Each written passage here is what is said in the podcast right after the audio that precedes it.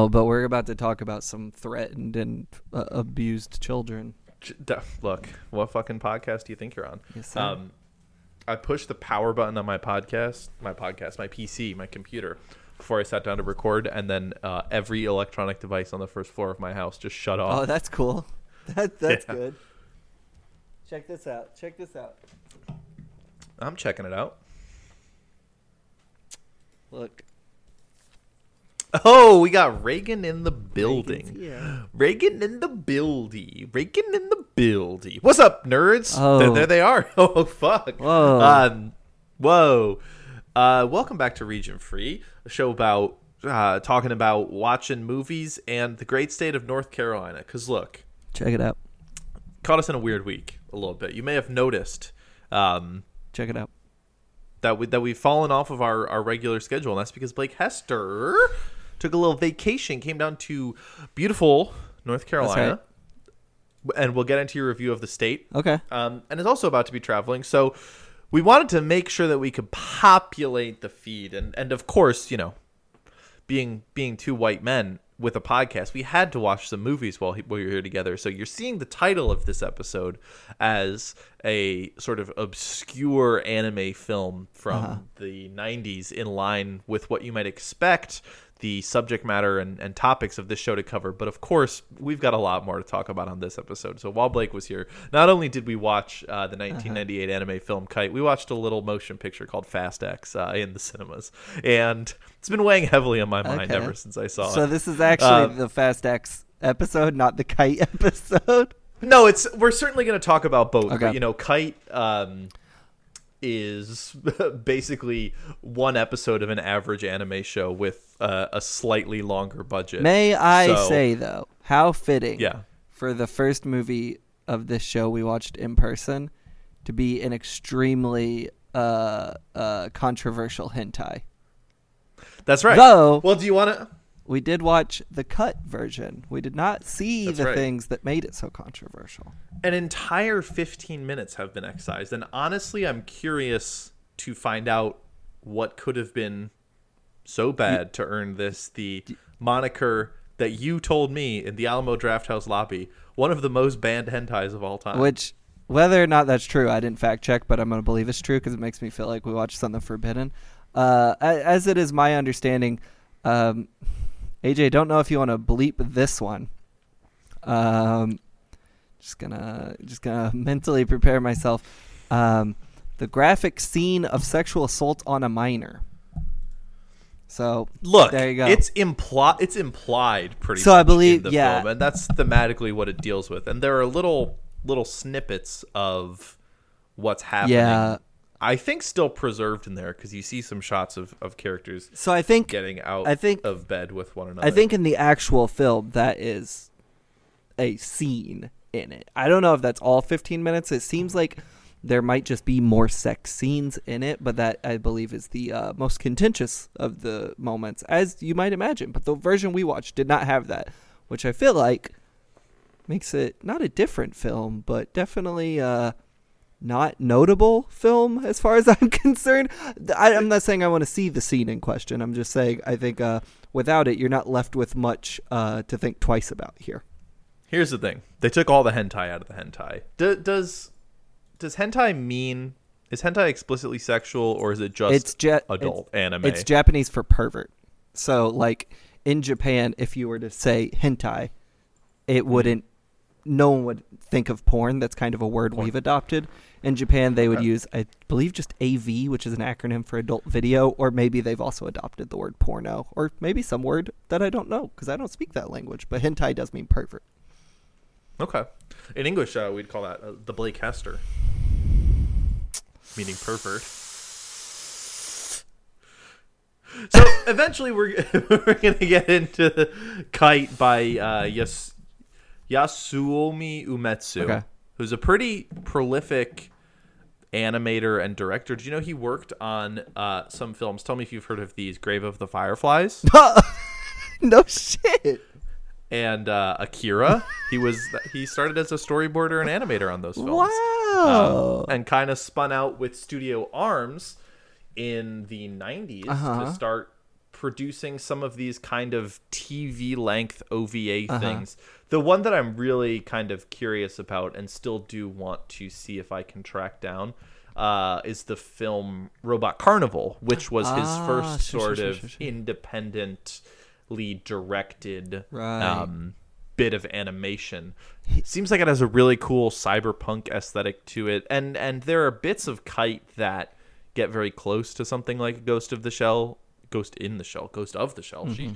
Ghost in the Shell, or even in Akira. Um, really cool cityscapes that definitely invoke Cowboy Bebop at times, but uh, Mm-hmm. He, uh, I think Ro- Robot Carnival seems like it's got a little bit more um, the meat on the bone. He also directed uh, this series M- Mezzo Forte, which I've had in Yeah. my watch list for a long time, and I don't exactly remember why, but he did direct that. I will say the two uh, anime in my watch list of the no of the few anime in my watch list, he has directed probably the majority of them. I think it was Kite, Mezzo Forte, and Belladonna of Sadness, which he did not direct, and I haven't watched that one yet.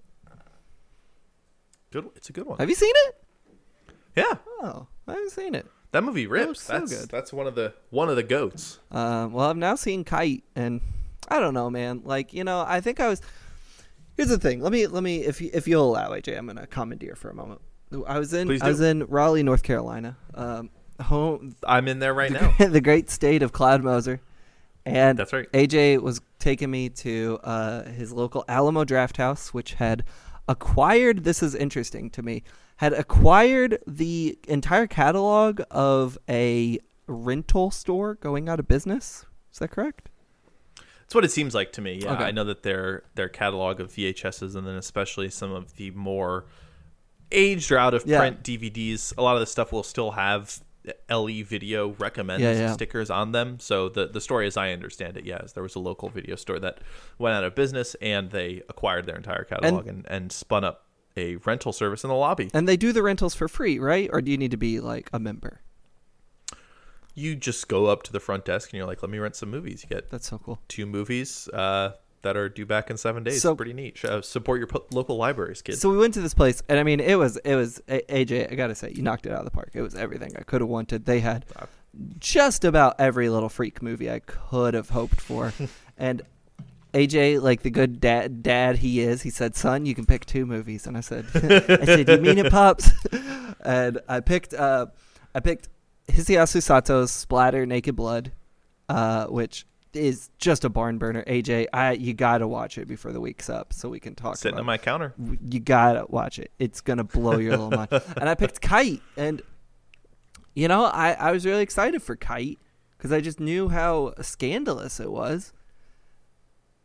And I know I picked one good movie that day, but unfortunately, I did not pick two good movies because I think this was a real freaking snooze fest. This Kite film.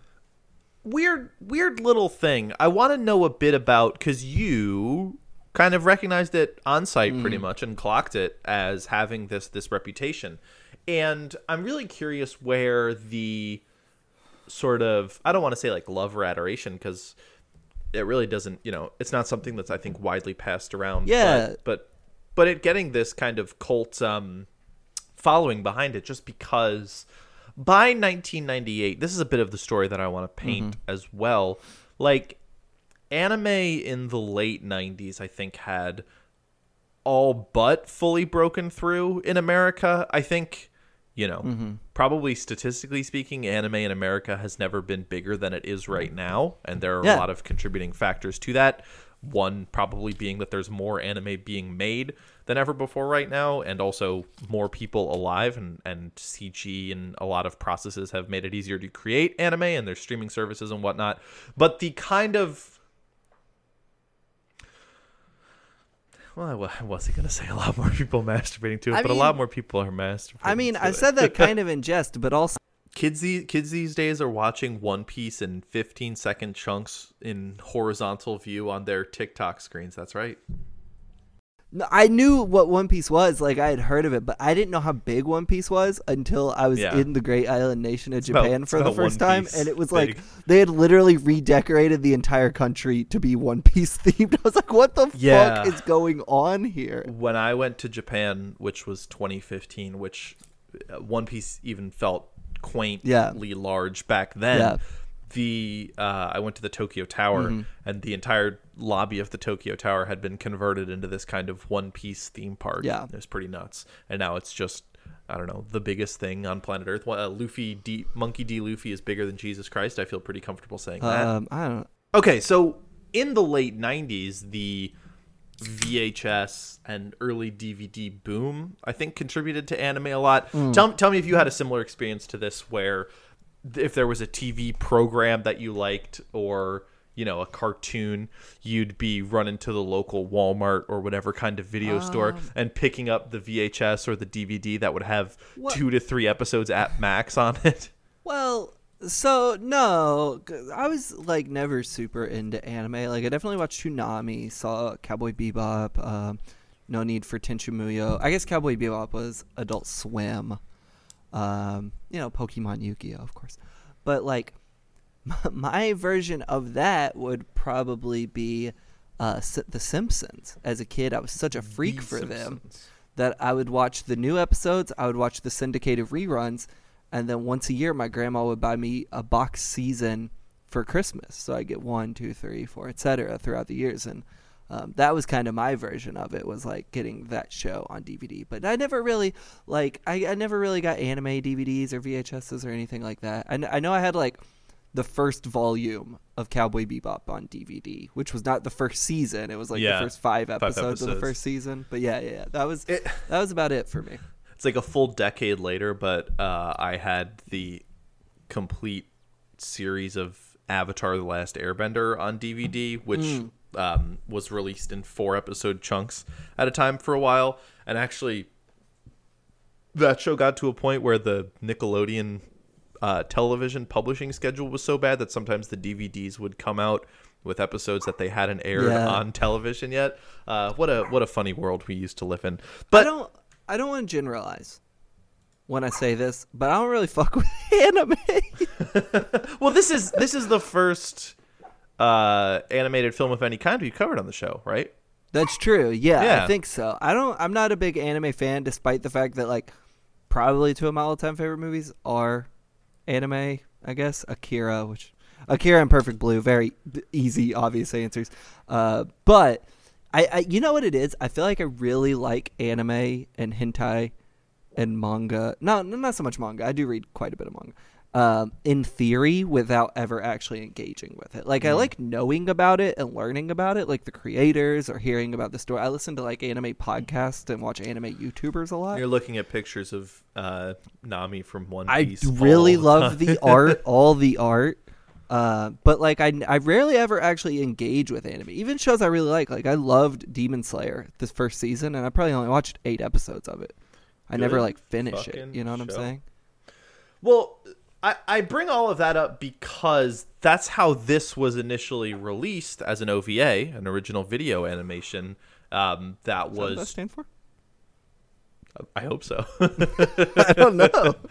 um, I'm 99% sure that it does. Uh, but it was released as two 35 minute episodes with, you know, Yeah. credits and, and openings and stuff that were a part of VHS and DVD releases. And then was kind of stitched together in this longer form film, which, you know, By Media Blasters. by Media Blasters. Put out who listeners should be familiar with. Put out the 964 that we watched. Also, if you follow them on Twitter, they post a lot of hentai. My God, it's just something I've had to deal with. You know, being like, They're like, oh, look, at really- what, look at what we found. You're not going to believe it. These fell Yeah, off a truck. It's like them and uh, I think Discotek is their name, which I followed because they did the Uzumaki live action Blu-ray, and I was like, hell yeah, I'm following this shit. And a lot of hentai entered my life. Uh, Media Blasters maybe not so much, but they did just do the Suicide Club yeah. Blu-ray, which was like long hoped for, and I was like, God, that sucks. They were probably like tied into a deal and couldn't get out of it when the Sono news dropped. I'm like, Yeah. oh, that's so rough. Uh, Well, anyway, it's out I'm there sorry. now. I'm sorry, Preserve- it, it is. I, I'm, Preserved didn't- for the for the better parts of history. I waited for it for so long, and then by the time it finally hit Blu-ray, I was like, "No way am I buying this." Got me feeling brand new on these on these shelves. Come on, bro. Um, Unbelievable. talk to me a little bit about the plot of Kite. Well, you know, we we we start in media res. A a young girl is ostensibly ending the night of a date with uh, what appears to be a regional celebrity TV star. Like a TV sitcom kind of guy. he's in a he's in a, in a what are those things called? Elevator Yes. with the girl. He's like, hmm, I'm about to I'm about to do my thing. He's talking all nasty, and then an old woman in the elevator is like, ah, you're so gross. Typical man. Men are all the same, as they say. And uh, the, the the young man starts mouthing off, dropping uh, ableist slurs like Well, they're going out of style. Let's let's put a pin in that conversation, Okay. or, or maybe just have it right now. So we pop this DVD into my PlayStation Five, right? My beautiful Your Sony PlayStation, 5 my PlayStation immediately 5 vomited. rejects it entirely, shuts down completely. Is like the hard drive has been corrupted. You've got to reset the PlayStation 5. It's looking like we're not going to be able to watch this film at all. Luckily, we get through it. I'm trying to navigate the menus because if there's, you know, shouts out to the PlayStation 5 for still having a Blu-ray drive in it that can play 4K Blu-rays and even a couple of um, Region B discs if they're in the UHD format No and. Oh, yeah, yeah. older form DVDs. But uh, the god awful navigation menus that Sony programmed onto the DualSense controller to try and control watching a film. It, I, I I forget when I had this thought, but I I think it was when I was watching um either Kids or Gummo, which we're never ever Hmm. going to talk about on this show. But I, I plugged, I put that DVD into my PlayStation 5 and I was like, how many people out there do you think have put a DVD of Kids or Gummo into their PlayStation 5 and hit play? Um, honestly, just have watched a DVD in general on the I've- PS5. yeah. Put Gummo in my PS5 Okay. at least twice. And look, because that's I've why watched it we're on this show. I've watched it twice in the last two years. Kids, though. I don't think I. I think the last thing I stuck kids into. Come on. I think the last thing I put a DVD of the 1995 film Kids into was uh, PlayStation 4. Okay. So I haven't put that in there, but I have put Gummo in my PS5 twice. You you bring up that menu and there's just probably 35 different Mm-hmm. uh, buttons like all i basically need is play pause go back take me to the top menu It's miserable. It's it's frankly astounding that they got away with that and no one sent them to jail. so the film starts playing finally um realize that it's the english dub we're like look if i try to go back to the menu my playstation 5 might explode um this guy a not great not great voice acting b like you mentioned using some real ableist language so i was like you know what Yep. let's this thing's 45 minutes long let's see if we No, can get it no, into the original on. japanese Now hold on. I have a different recollection that he said something in the English dub and it was real nasty. It was like ah, I'm gonna lick you up like a like a buttercup. I, I think the first line of dialogue in the film is like this elevator fucking sucks shit yeah, yeah, okay. It's something like that. And then we stopped it to switch to the Japanese. And when we started the Japanese, the subtitles were a lot different. He was like, "Ah, this elevator's a little rinky dink, huh?" he's like i always And then- i always dislike taking elevators and then in the Japanese subtitles and ostensibly the the Japanese uh, voice word. acting was the ableist slur. I don't think we heard it in the English. I think it was a plot twist when we switched languages. Maybe that was it. He was a little too so. Mm-hmm. a little too edgy in English, and then loved that R word. Uh, in which you know, reading it, I guess, a little bit better than hearing it, but not a fan. Not something You know I what- enjoy doing. You know what movie really leaned on that word? Too many, honestly. Mid nineties. You remember that? yeah, yeah. That movie's kind of a little crate. Like I like that movie. I'm glad it exists. He kind we kind of let him get away get away with a lot there. Uh, that movie. Let's watch that. That movie is nuts. Um, okay, so like he's dropping these ableist slurs, and our main character, uh, the young girl, she's like, "Nah, I don't fuck with that." And we're like, "Yes, Queen Slay, we don't fuck with that either. That's Me and my boys, we do not like that." She's She dropping a a- Twitter thread on his ass. well, she does the Japanese OVA equivalent of that. She pulls out a gun and shoots him in his fucking head immediately.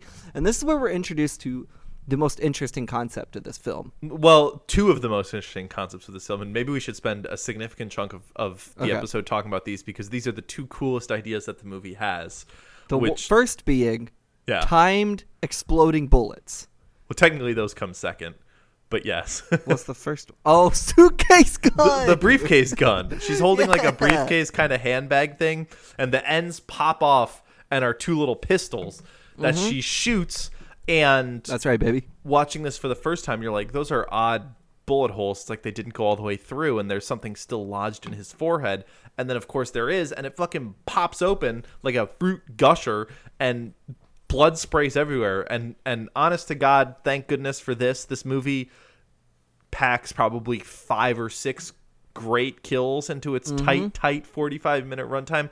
All the action and frenetic violence in this film, kind of really great. It's just that the Yeah. plot and structure of it maybe is so bare bones and generic that you really, in the moment, really liked watching this thing. Was definitely surprised at all of the cool moments of violence and kind of just nastiness imbe- imbued in the film. But basically, as soon as it ended, was just like, all right, there was pretty much nothing there outside of watching the fun stuff. And Absolutely, and uh, and I mean like, we did watch the sexless cut. I don't know how that would have affected it. I don't think I would have enjoyed it more I don't either. with But the graphic assault scenes. so th- that is our main character, uh, Sawa.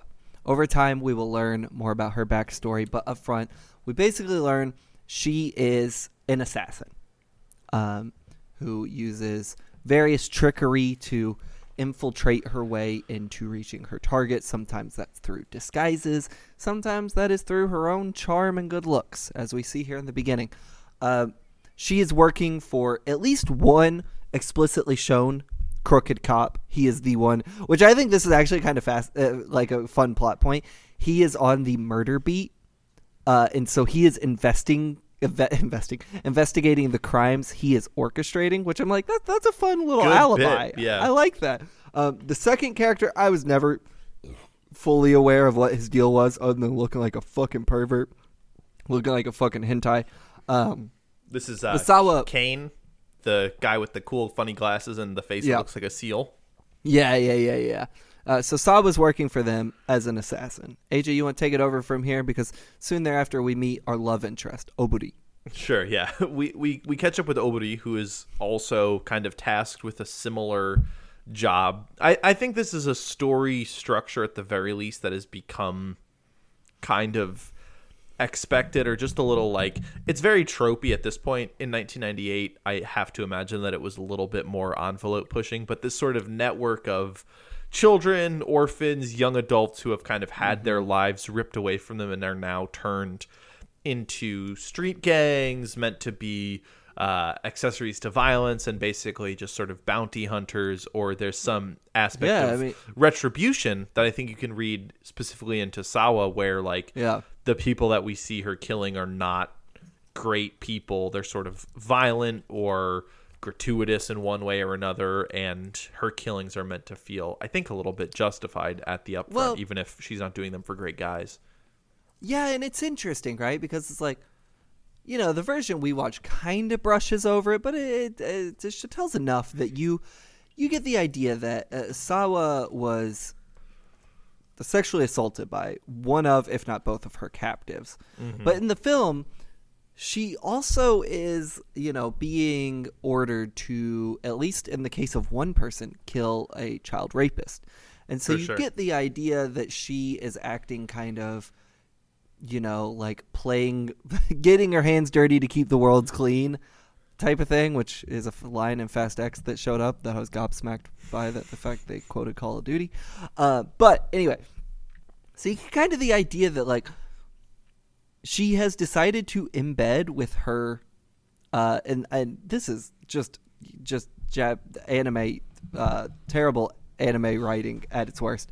Uh, she has decided to uh, embed herself with her um, her Predator, assault, Pre- yeah, that was the assailant, word. Her predators in which to hunt other predators and then allow herself to be used mentally, physically, and sexually. It's all a lot of uh, really gross shit going on at once.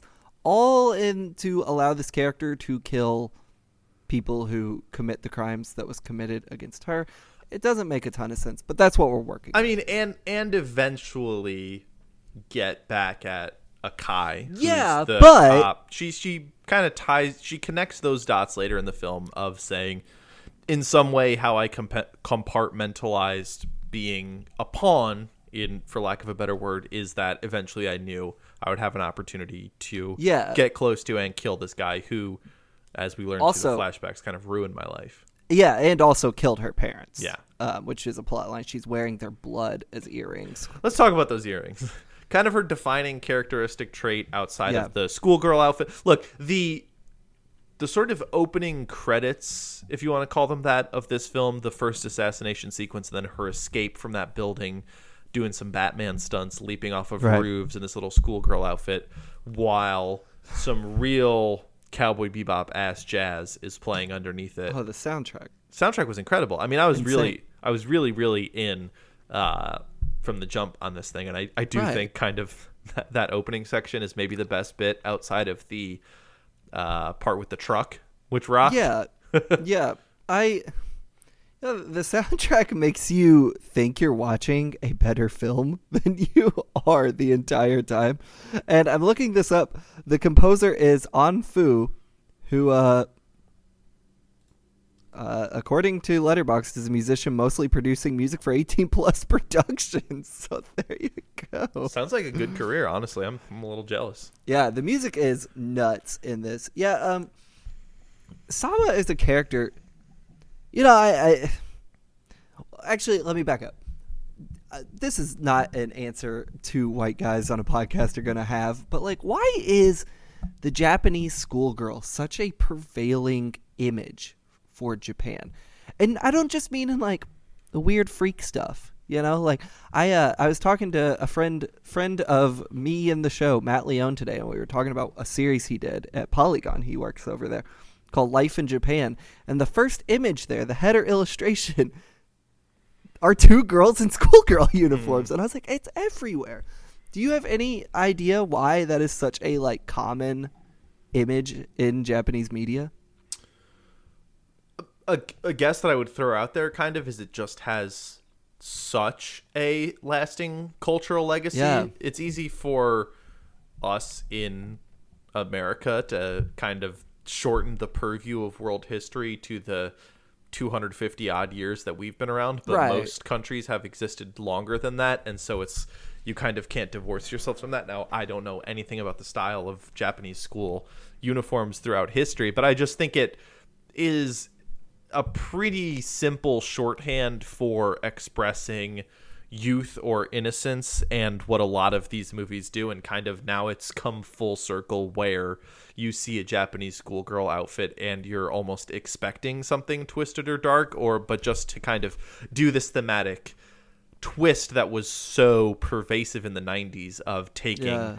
Symbols of innocence and things that you normally wouldn't associate with violence or darkness and just saying like whoa what if we made it twisted like she's wearing a schoolgirl outfit and she fucks and kills Yeah, and I mean, I think that's a, a, a large problem with a lot of edgy anime and manga, right? Is like a lot of it is watching uh, trauma be inflicted upon children and often women, you know, which I think there's plenty of uh, creators and fans who are getting off to that type of thing. And I, I think Kite is certainly uh, guilty of that in multiple ways, especially in the ways we didn't see, you know, of like Yeah. kind of kind of uh, serving this fantasy by being like, look, here's a here's a young young girl being uh, abused, and I think like I think there's that part of it, but I also think it's not like siloed only to like dirty shit. You know what I'm saying? Like the Polygon feature. It's like, why is that? We should look it up. Talk about it next episode. Someone write in, please. Let us know. please i'm dying i gotta know we were uh, the the purpose of that whole diatribe was the earrings which are pretty cool they've got Yeah. neat little crystals on them that we later learn are pil- filled with her dead parents blood now me personally wouldn't wear earrings with my parents blood in them Well, if they your died, parents are alive. that's right. Yeah, we're Mm, not so- have not been tragically murdered in front of me, so can't can't speak. Yeah, so you can't say that. Yeah, You- you so, don't know. So I don't know. I don't know. My parents are alive too, so I'm not gonna I'm not gonna talk about the side of my neck like that. um, she she meets up with with Oburi, our other kind of protagonist and you know child prodigy assassin and they kind of have a pretty compelling back and forth just talking about their experiences through it and there's a, a Yeah. nice scene where they're walking through an alleyway where there's a nice mirror of two ostensibly normal children who are playing basketball and they kind of bully them and, and shoot the basketball and threaten them with guns which is like okay yeah you know life's been hard for them i understand it um and i i yeah, like Oburi pays for that one later. He absolutely does. Never cross those street kids playing ball. That's what I learned Yeah. uh, four and a half years of living in Brooklyn, New York. Kids on the street playing basketball, don't step to them. You get dunked Yeah, on. th- Or the kids killed. the kids across the street from your old apartment who will play basketball, the loudest children who have ever lived. That's right. I hope they're I hope they're doing all right.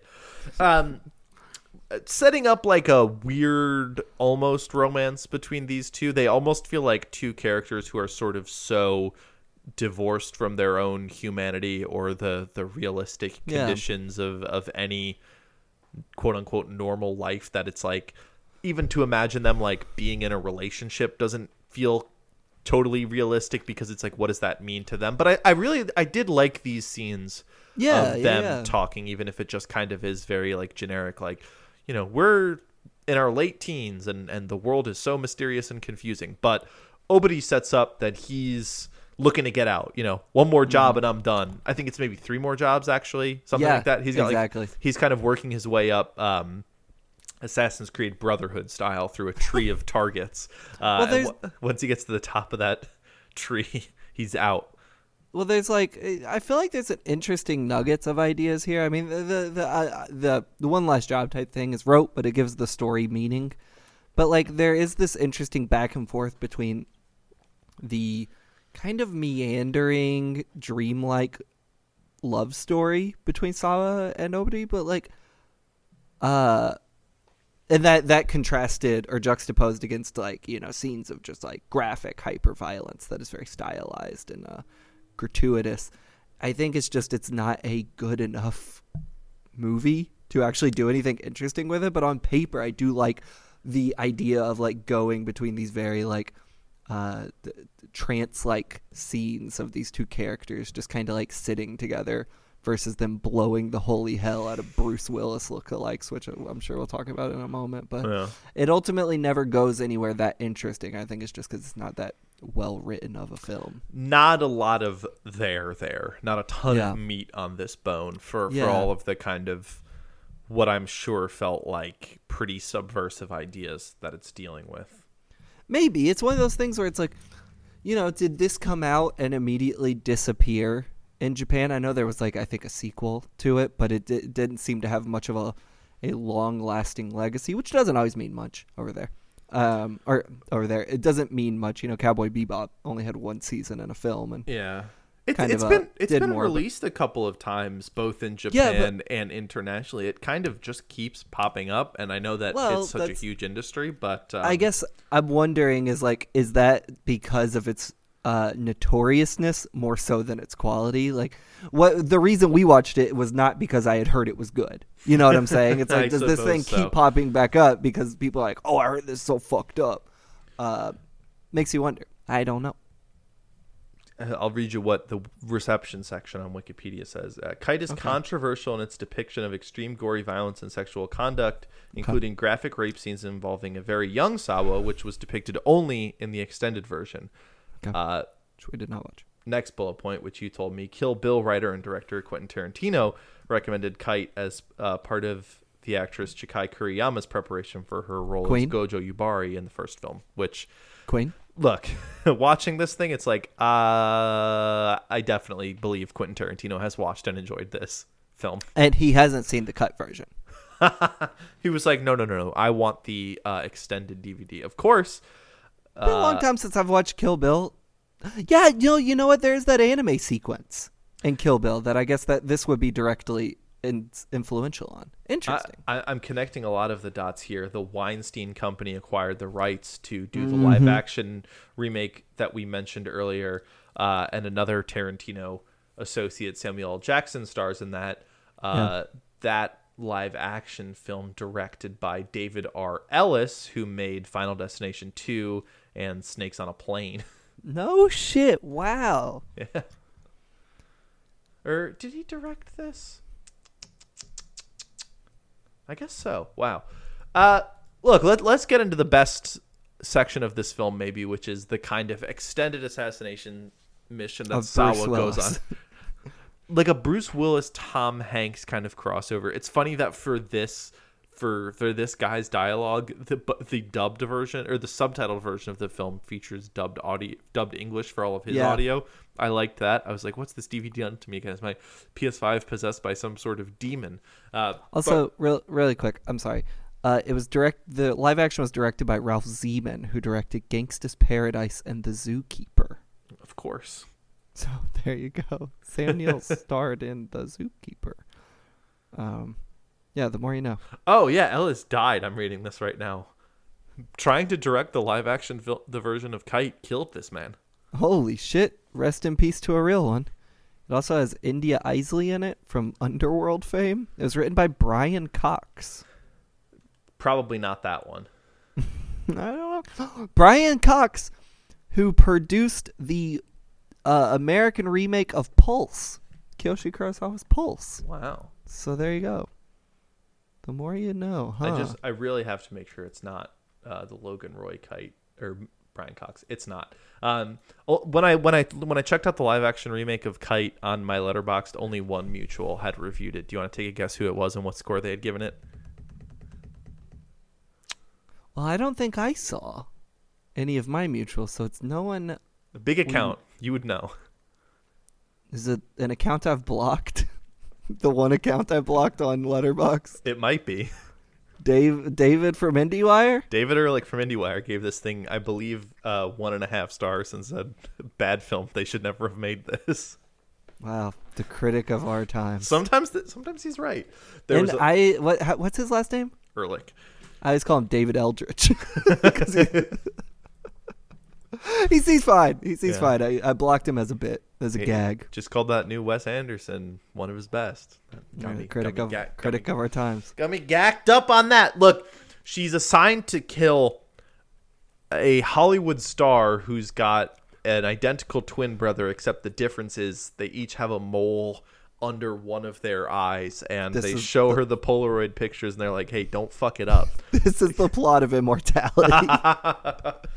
I know you haven't played that, but this is kind of the plot of Immortality. Oh, you've, you've ruined that game for me now. I'm going to be paying attention to all the moles that I can.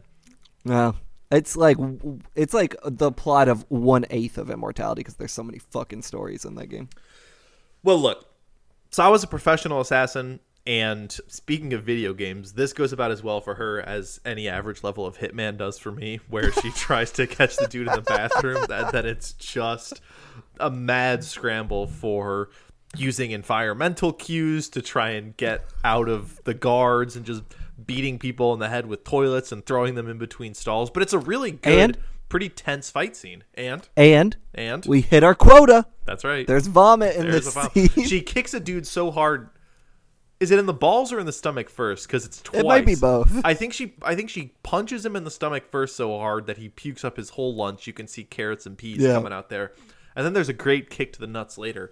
But um, basically, yeah, she just flubs this assassination attempt. I mean, she does end up killing everybody there, but it ends up with yeah, just toilets spraying water everywhere, the entire bathroom destroyed, and then they're they end up uh, one of the guards kind of bursts through the door, grabs her, and jumps out the window.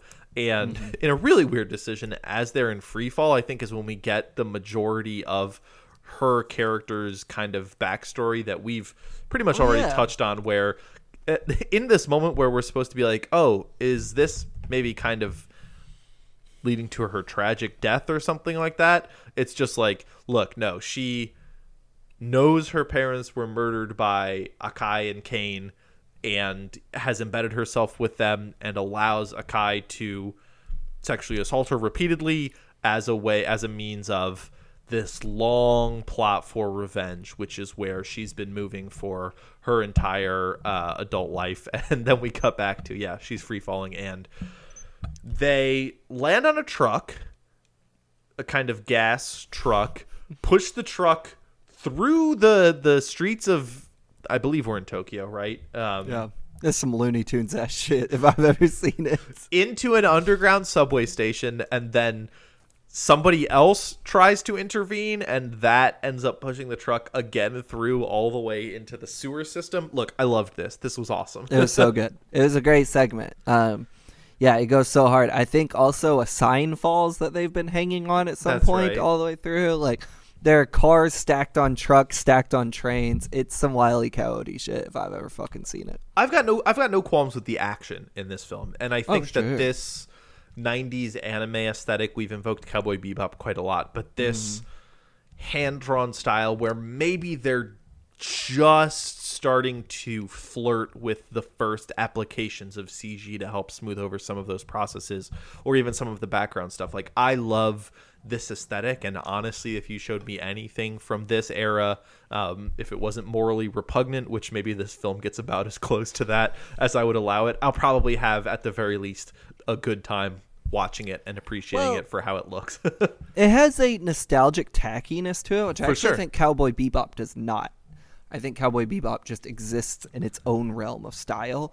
But this feels like so many DVDs you saw at Suncoast Video that you never watched. But it has just like that that very uh, that trademark style of a lot of anime that was coming out in the mid to late 90s to early 2000s where honestly a lot of it looks pretty uh samey to me but it still has this like this nostalgic quality to it even though it does look very uh kind of cookie cutter to other uh probably trashy anime I saw at Suncoast that I would never remember. when when you do get a really great scene like i think her escape in the kind of opening credits is Yeah. it just like is imbued with this iconic feeling to it like Yeah, this, yeah, yeah. this style was so influential and really so important that I also th- sorry, go ahead. i was done The box art is very good though. The cover art. i like i like them all yeah it all it all looks good You like them all? Oh, I haven't seen all of them. I only see the one because I don't pay for Letterboxd.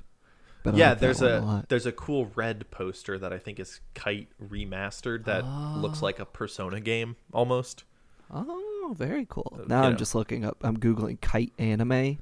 Oh yeah, this is very. Oh, well, found something it not was great. very. It was very cool. Nice. Oh, huh. I don't think that's the Interesting one i'm talking happens. about when you, Interesting stuff happens when you Google kite anime. you find out maybe why it was uh, banned in several countries Is this the one you're talking about? uh no it's the Maybe one of this one. that one that one's Oh, cool okay. Yeah, yeah, that's very yeah. cool. Podcasting audio medium where Blake is showing me images on his phone held up to his webcam. Google kite anime, folks at home. Play along. Um, no, I didn't talking see about. any. I didn't see anything too gnarly, but I saw this, which I feel like gets its point across.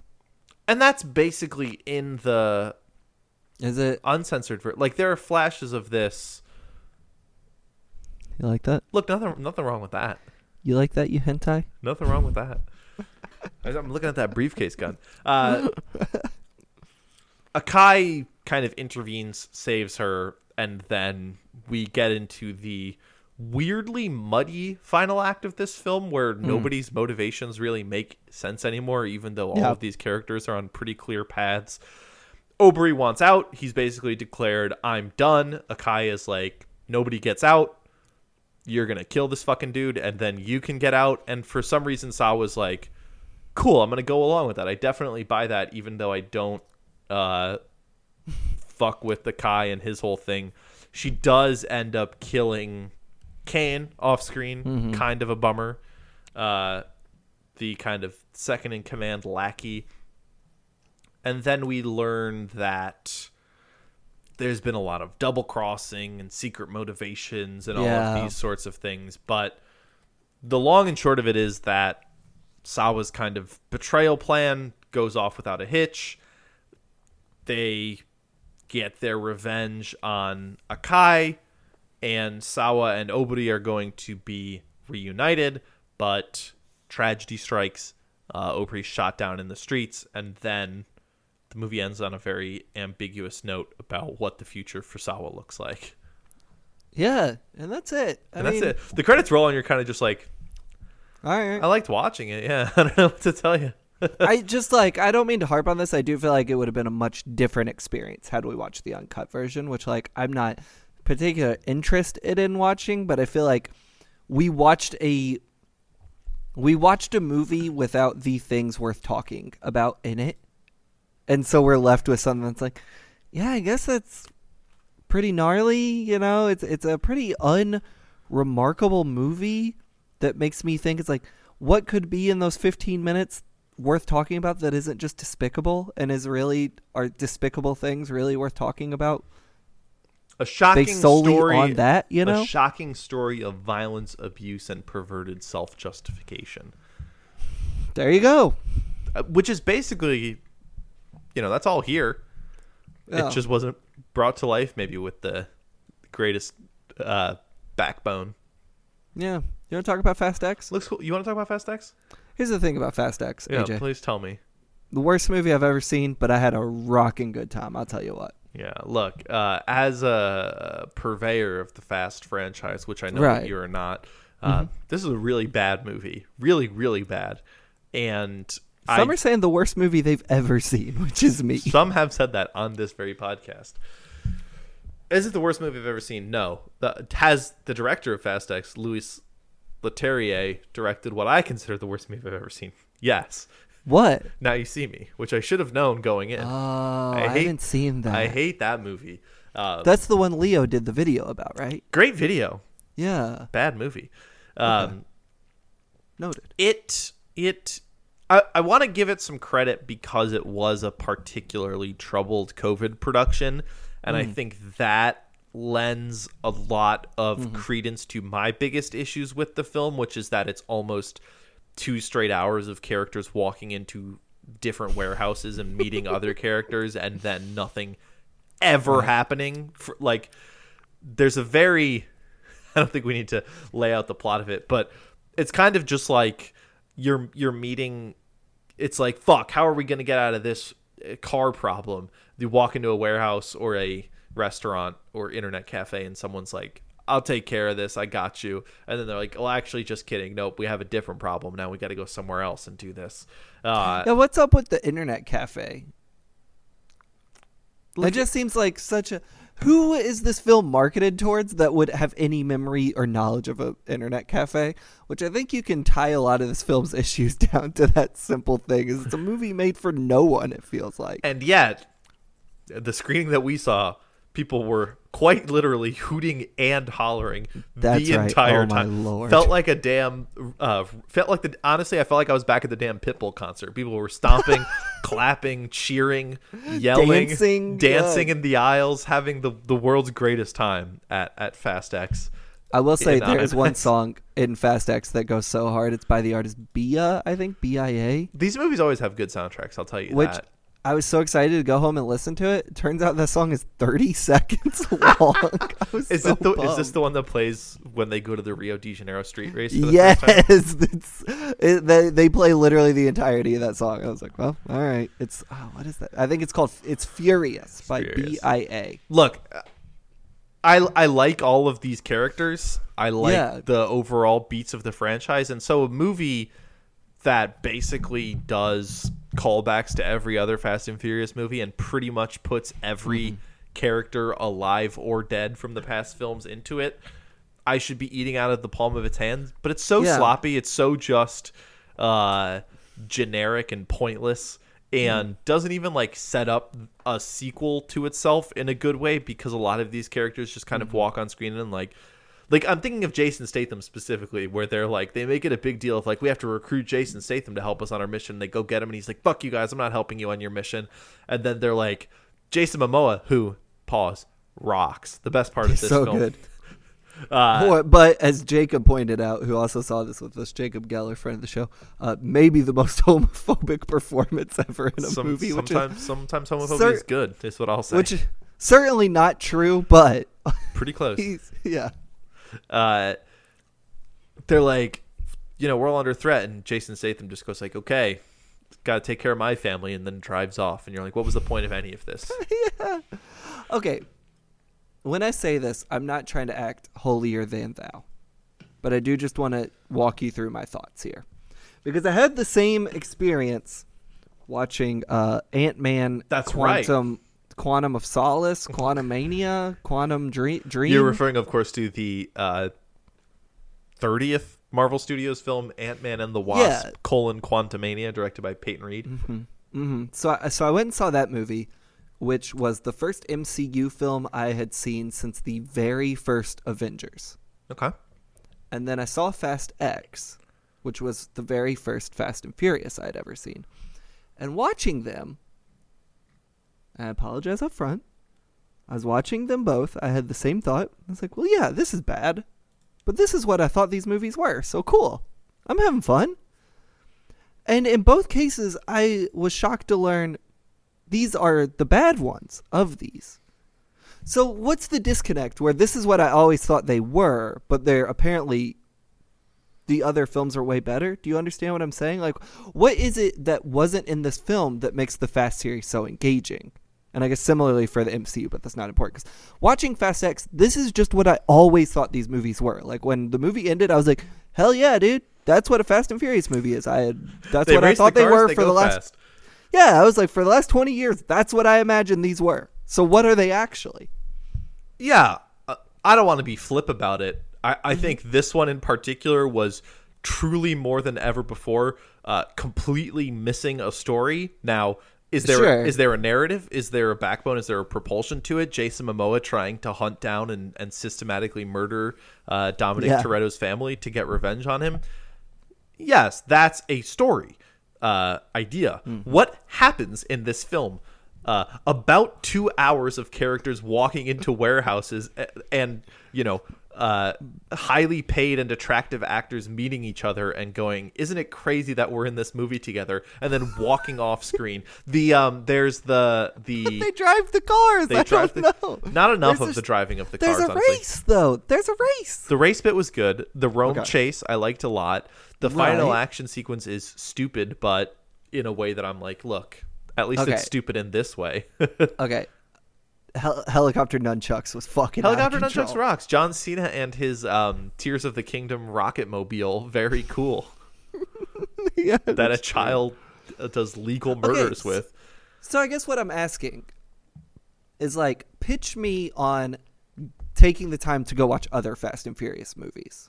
If like this uh, is the bottom of the barrel. Characters you would actually care about uh, and Okay. are, are interested in. Um, Okay. The one right before this, F9 colon the Fast Saga, is one that Yeah. I really like and has some of my favorite bits in the the the Fast franchise. And the plot of that one uh, is John Cena's the bad guy, Vin Diesel's secret brother, who's who's coming to get revenge on him. But there are really well done flashback sequences in that film that Hmm. are actually shot on beautiful 16 millimeter film to to Oh. young Dominic Toretto and young uh, Jacob, played Yeah. by John Cena, and kind of elucidates some of uh, why hi- his uh, passions in life are so intrinsically tied to cars and motor racing, and about how uh, he abandoned his family in the past, and so that's why he feels so connected to keeping his family together in the present. Uh, that one's really cool. And then, of course, yes, that movie also features uh, Ludacris and Tyrese Gibson flying a car out into space. But Yeah. there's some there's some in the vaguest sense semblance of of pathos and and connection and kind Okay. of when that movie ends i feel like uh even if it's not uh, artfully done that a story has been told to me and i've experienced a complete motion picture uh, as opposed to this which was just a, a compounding headache for a while Yeah.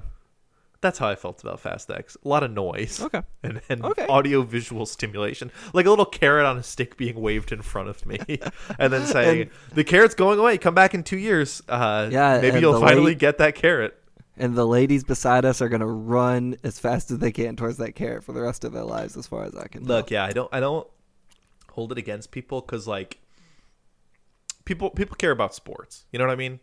yeah, people get a lot of return on investment out of sports keeping up with their favorite teams their favorite players they get invested in the narratives and the events couldn't be me that shit's dumb as hell uh, but Okay. you know some people have the same relationship t- to movies as i do to sports where they're just Right. like i don't look i watched the world cup finals a couple months ago.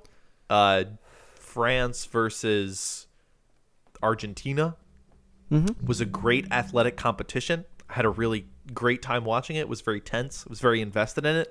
But I was like, cool. I'm good on sports for four or five years, and that's how some people show up to the movie theater. So I don't hold it against. I don't hold it against anyone. Uh, but Okay. We can we can do better. We can demand better out of our entertainment. And Fast X does not live up. Okay, well then let's talk about this, AJ, as we wrap up. Please do. Oh, first off, any recommendations for Kite? I mean, Perfect Blue, Belladonna of Sadness, Yeah. a, a better anime film. Jin-Roh, uh, Sa- Sailor and the Seven Balls. Redline, Sailor and the Seven. Is that like a porn parody of Dragon Ball and Sailor Moon? Yeah, Did I nail that? Did I get that perfectly? one hundred percent. Right on. Yep, that's it. It looks like it's made in uh the Spider-Man cartoon maker. The Pretty bad. uh, Spider-Man cartoon maker. What are you talking about? Oh, you never seen Spider-Man cartoon maker? Hold like on. the the '90s series, like the meme. Yeah, Spider-Man cartoon maker. No, it's an Across- old video game. Across the Spider Verse. No, dude, it's called Spider-Man Cartoon Maker. It's an old like uh computer program you could make your own cartoons in for Spidey Man. Look, here you go. Check that shit out. Ain't that cool? Oh wow. Yeah, it's what Sailor and the Seven Balls looks like. It was animated. Oh, of course. I know this aesthetic. yeah. You ever seen uh, Sailor and the Seven Balls? Uh, believe it or not, I haven't. Oh man, let me see. Sailor and the Seven. Oh, there you go. So, wow, it pops right up. Jesus Christ. Uh, the way I ended up with the DVD of Sailor and the Seven Balls was uh, I stole it, shoplifted it. Believe it or not. Um, from a comic book convention. Don't tell the cops. Maybe that's the thing you should do. But I, uh, so I guess that's my Steal perverted anime. This is from Anime News Network about the smallest JPEG in the world. I'm sending your way. there you go. Uh, wow, unbelievable. That's my Um, recommendation. Go go find Sailor and the Seven Balls. Don't tell the cops I sent you.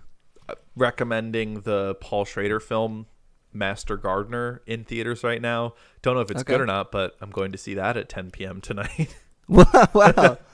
uh, okay, next movie we're watching. Here's my question. to ask it.